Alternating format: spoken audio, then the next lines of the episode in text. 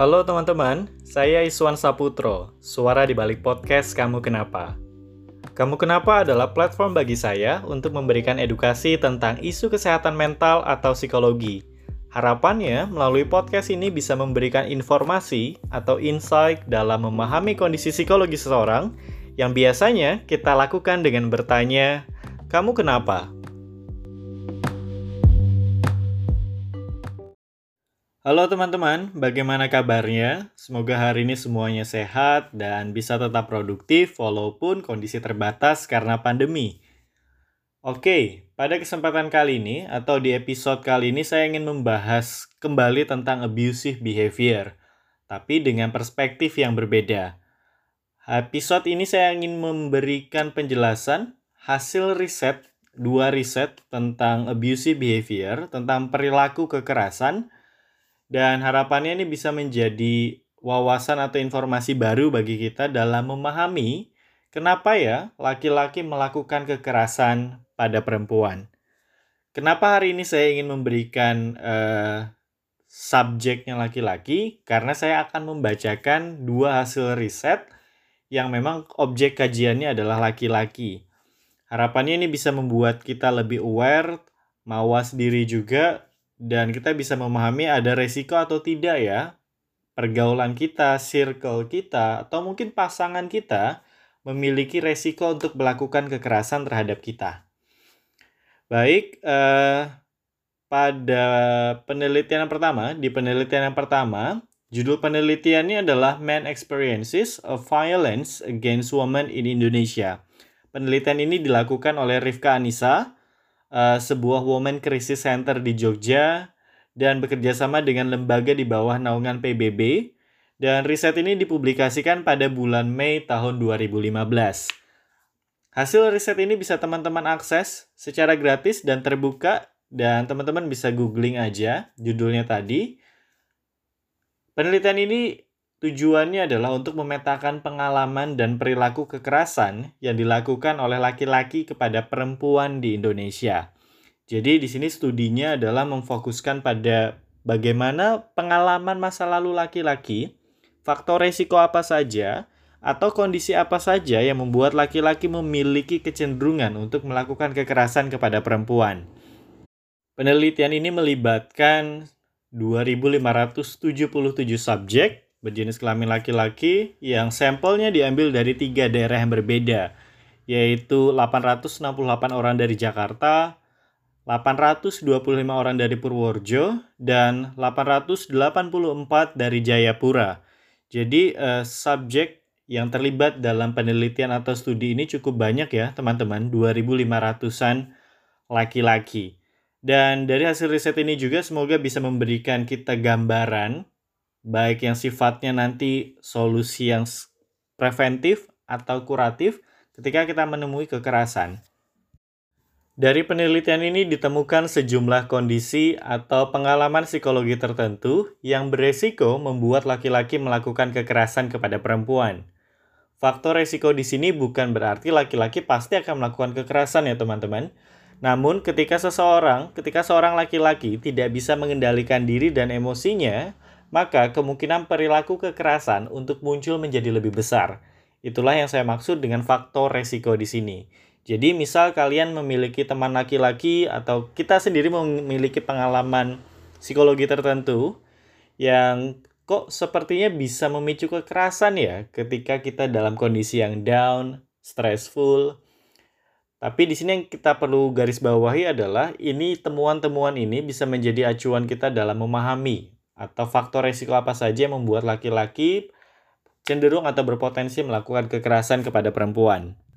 Faktor resikonya ini meliputi dari pengalaman individu itu sendiri, pengalaman laki-laki itu sendiri, kemudian bagaimana pengalamannya di keluarganya ketika masa kecil, dan yang terakhir adalah bagaimana laki-laki berinteraksi dalam lingkungan sosialnya. Baik, temuan yang pertama adalah tentang victimization history atau pengalaman menjadi korban. Dalam riset ini ditemukan bahwa laki-laki yang dibesarkan di keluarga dan laki-laki tersebut mengalami neglected, mengalami penolakan, merasakan penolakan secara emosional. Jadi simpelnya kayak tidak dianggap perannya di keluarga atau misalnya tidak dilibatkan dalam berbagai macam aktivitas keluarga, dibeda-bedakan, kemudian dibanding-bandingkan dengan orang lain dan sebagainya, ini memiliki resiko ketika misalnya laki-laki tersebut dewasa melakukan kekerasan kepada orang lain. Karena perasaan tertolak ini membuat seseorang memiliki self-esteem atau harga diri yang rendah, sehingga untuk meningkatkannya atau menaikkannya dilakukan dengan cara merendahkan orang lain. Ini bisa menjadi faktor resikonya teman-teman. Jadi anak-anak yang dibesarkan dari pola asuh yang neglected, anak-anak yang merasa tertolak, bisa memiliki resiko melakukan kekerasan kepada perempuan ketika dia di usianya dewasa. Kemudian dari riset ini juga menemukan bahwa laki-laki yang melakukan kekerasan ternyata dulu pernah menjadi korban kekerasan. Kekerasannya bisa dari physical abuse atau sexual abuse. Dari riset ini menjelaskan bahwa banyak subjek melaporkan bahwa pernah mengalami kekerasan fisik di sekolahnya. Misal dipukul pakai ikat pinggang, tongkat, cambuk, atau objek lain. Kemudian di sini juga ada temuan yang menarik nih teman-teman. Ini tentang pengalaman yang mungkin cukup traumatis bagi beberapa orang. Terutama bagi laki-laki yang menyaksikan kekerasan di rumahnya. Jadi anak laki-laki yang menyaksikan kekerasan dalam rumah tangga yang dilakukan oleh ayah kepada ibunya itu memiliki resiko ketika dewasa dia akan melakukan kekerasan juga. Di sini kita bisa memahami ya teman-teman, kondisi emosional anak laki-laki ketika kecil ketika itu tidak bisa dikelola dengan baik atau masih banyak unfinished business, ada banyak trauma yang belum diselesaikan, belum diatasi, belum didampingi secara psikologis, bisa memicu perilaku-perilaku merugikan ketika dia dewasa. Secara lebih spesifik, dalam penelitian ini menjelaskan bahwa anak laki-laki yang melihat ibunya disiksa oleh ayahnya memiliki resiko lebih besar. Kemudian yang kedua ada kondisi psikologi laki-laki saat ini. Kalau yang sebelumnya adalah victimization history, pengalaman menjadi korban. Yang kedua adalah kondisi psikologi laki-laki sekarang. Laki-laki yang memiliki low life satisfaction atau memiliki kepuasan hidup yang rendah atas dirinya memiliki kecenderungan untuk melakukan kekerasan, beresiko melakukan kekerasan. Karena apa? Ketidakpuasan ini berkaitan dengan insecurity, teman-teman low self-esteem, lack of achievement, merasa tidak memiliki pencapaian, dan sebagainya. Dan untuk menutupi atau uh, defense mekanismenya adalah dia melakukan agresi kepada orang lain agar terlihat lebih kuat, lebih superior. Jadi, laki-laki yang tidak memiliki kepuasan hidup atas dirinya bisa memiliki resiko untuk melakukan kekerasan kepada perempuan. Atau dari riset ini juga melaporkan bahwa laki-laki yang mengalami gejala-gejala depresi beresiko juga untuk melakukan kekerasan kepada perempuan. Kalau dari poin ini saya memahaminya adalah dalam kondisi depresi, seseorang biasanya akan lebih banyak dikuasai oleh emosi-emosi negatif. Dan ketika dia tidak bisa mengatasinya, meregulasi emosi negatifnya, ekspresinya atau manifestasinya adalah perilaku-perilaku maladaptif. Bisa jadi dia self-harm atau justru malah melukai orang lain. Yang ketiga adalah bagaimana pergaulan laki-laki atau gaya hidupnya sekarang. Dari penelitian ini ditemukan bahwa laki-laki yang banyak mengkonsumsi alkohol atau pemabuk biasanya memiliki resiko melakukan kekerasan lebih besar kepada perempuan. Kemudian yang kedua adalah keterlibatannya dalam sebuah kelompok sosial yang agresif, misalnya seperti dalam geng atau misalnya hal-hal yang sifatnya lebih uh, agresif kelompoknya, aktivitasnya itu bisa memicu seseorang laki-laki untuk melakukan kekerasan kepada perempuan. Kemudian yang terakhir ini teman-teman, violent masculinities. Jadi ada satu kondisi di mana laki-laki yang kuat itu bisa melakukan kekerasan. Nah, ini adalah mindset yang salah. Ini adalah persepsi yang salah bahwa kekerasan atau sorry kekuatan itu tidak harus ditampilkan dengan kekerasan. Oleh karena itu, violent masculinities ini adalah salah satu mindset juga yang perlu kita benahi selama ini bahwa kekuatan tidak harus ditampakkan dengan kekerasan. Itu dari riset yang pertama, teman-teman. Sekarang saya ingin membahas tentang hasil riset kedua untuk mendukung temuan-temuan yang ada di riset pertama tadi. Judulnya adalah The Psychology of Sexual Harassment yang diteliti oleh Sean Megan Byrne pada tahun 2019.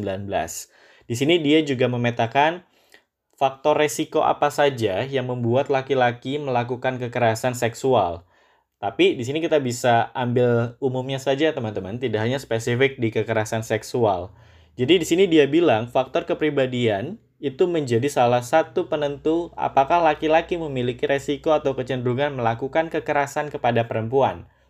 Ada beberapa tipe kepribadian yang memiliki uh, pengaruh yang kuat atau korelasi yang kuat terhadap kekerasan. Pertama adalah kepribadian yang narsistik, di mana uh, kepribadian ini dicirikan dengan adanya keangkuhan dan kebanggaan egosentrik pada kualitas diri sendiri yang dapat memberi pengaruh negatif pada hubungan dengan orang lain. Orang-orang yang narsistik biasanya memiliki lack of empathy. Jadi lebih sulit untuk berempati kepada orang lain sehingga dia memiliki pembenaran kalau saya berhak melukai orang lain dan saya tidak perlu peduli dengan perasaannya. Nah, ini salah satu kepribadian yang memiliki resiko melakukan kekerasan kepada perempuan. Kemudian yang kedua adalah kepribadian yang psikopat. Di sini di, uh, dicirikan dengan perilaku antisosial, berkurangnya empati dan rasa penyesalan, serta munculnya perilaku-perilaku berani yang ditutupi oleh kebanggaan. Di sini tadi ada kata antisosial ya teman-teman. Kalau misalnya kalian sering dengar ansos, ansos itu antisosial itu sebenarnya maknanya sangat negatif ya teman-teman. Antisosial maknanya adalah perilaku-perilaku yang melanggar norma, aturan yang ada di masyarakat, baik secara norma agama, hukum, atau sosial, atau budaya. Jadi, antisosial adalah bentuk pelanggaran norma atau aturan. Kalau misalnya kalian yang kalian maksud ansos itu adalah orang yang tidak suka bergaul dan sebagainya, diksi atau istilah yang tepat sebenarnya adalah asosial. Berkurangnya empati tadi kurang lebih sama ya teman-teman, kayak uh, seperti kepribadian narsistik. Itu faktor kepribadian. Kemudian dari penelitian kedua ini juga menyebutkan bahwa faktor budaya itu menjadi salah satu uh, pendorong, memiliki pengaruh juga, sumbangan juga terhadap hasil penelitian ini yang menjelaskan kenapa laki-laki melakukan kekerasan kepada perempuan. Di sini dijelaskan bahwa Uh, ada ada tiga, ada tiga term di sini, ada tiga temuan yang menjelaskan kenapa faktor budaya memiliki sumbangan terhadap perilaku kekerasan. Yang pertama adalah the vulnerable victim hypothesis, di mana uh, ketika seseorang merasa bahwa target atau orang yang inferior, minoritas, dan powerless itu berhak mendapatkan kekerasan. Jadi ini adalah mindset yang salah teman-teman. Jadi karena terkadang kita berada di lingkungan yang mayoritas, superior dan sebagainya, kita menganggap orang-orang yang inferior, tidak berdaya, minoritas dan tidak berdaya atau powerless itu berhak mendapatkan kekerasan.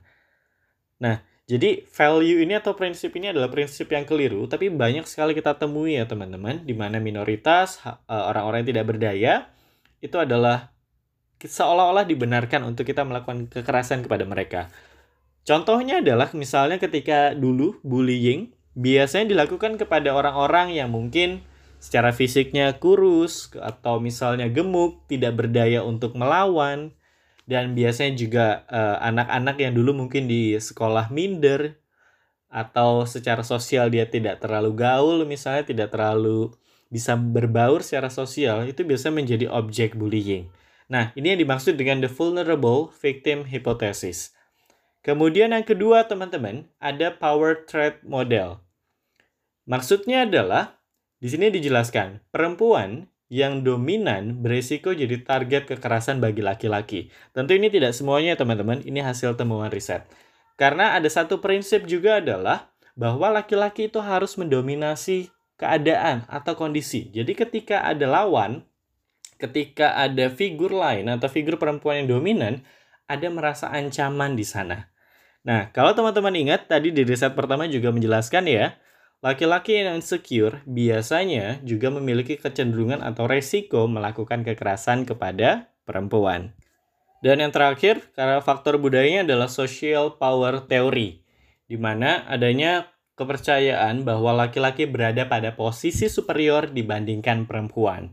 Jadi male domination itu dianggap jadi salah satu uh, faktor budaya yang membuat kenapa perempuan rentan mengalami kekerasan oleh laki-laki. Dari penjelasan tadi tentu uh, kita bisa mengambil banyak pelajaran ya teman-teman, tentu terkait bagaimana solusi preventif dan kuratif dari fenomena ini. Fenomena kekerasan dilakukan oleh laki-laki kepada perempuan. Pertama adalah kita bisa mengevaluasi teman-teman tentang resolusi konflik atau bagaimana kita menyelesaikan konflik dan berkomunikasi yang tidak menggunakan kekerasan.